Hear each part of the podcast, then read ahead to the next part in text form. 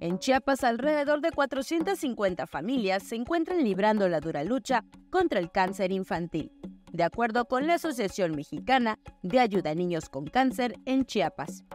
Debido a los diagnósticos tardíos o erróneos y a los ingresos medios y bajos de la población mexicana, la sobrevida de los pacientes con cáncer infantil es de apenas el 56% en el país. Ante este panorama, se realizan esfuerzos públicos y privados para fomentar la detección oportuna, pues en México la mayoría de los casos son diagnosticados en etapas avanzadas. A nivel nacional, la tasa de sobrevida es del 56%. Prácticamente uno de cada dos niños alcanzan la sobrevida después de cinco años de detectada la enfermedad. Sin embargo, en Chiapas esta cifra puede ser menor justamente por esto que comentábamos del, del abandono de los tratamientos.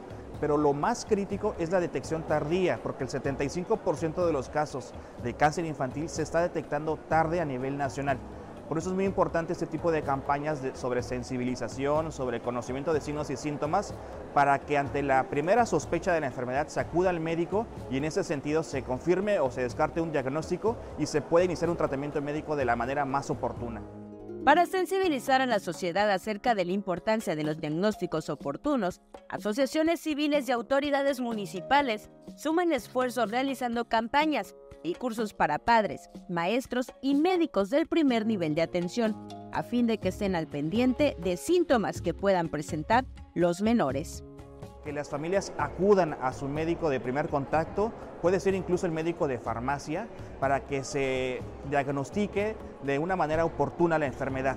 Sabemos que esto implicará pues una serie de estudios para poder confirmar el diagnóstico, pero ir al médico, ir al médico general es un primer paso.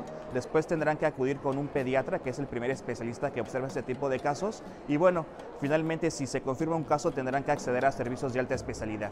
Nosotros también como asociación estamos haciendo esfuerzos para capacitar a médicos generales, tanto del sector público como del, del sector privado, para que tengan la enfermedad en el radar. Es muy importante que los médicos generales no se queden nada más con que la presencia de un dolor o que con algún medicamento se va a solucionar este problema, sino que ellos mismos sean el motor para activar el sistema de salud.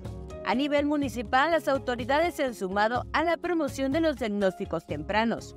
Eh, ¿Qué estamos haciendo? Estamos capacitando en este momento a un grupo de maestros porque es la segunda casa del niño, este, la escuela, y por lo tanto deben de estar sabedores de, justamente de, cómo de hacer eh, el diagnóstico a tiempo y prevenir que esta enfermedad crezca más, crezca más y termine en un fallecimiento. Sí, por supuesto, el dolor de cabeza, la fiebre recurrente, sin que medie una enfermedad infecciosa de por medio, este, el, dolor este, de las articulaciones de los huesos, pero que este sea prolongado, además de bolitas en cuello, en axilas, en ingles, que el niño camine o, este, de forma que esté tambaleándose, eh, que no pueda ver bien, eh, entre otras sintomatologías, hay que indagarse.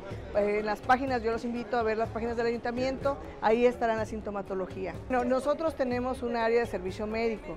Aquí hemos tenido pacientes con diferentes neoplasias, niños, diferentes neoplasias, sobre todo hemos diagnosticado el año anterior, este año afortunadamente no, este, eh, tumores en fosa posterior, los cuales se derivan al, este, al hospital pediátrico.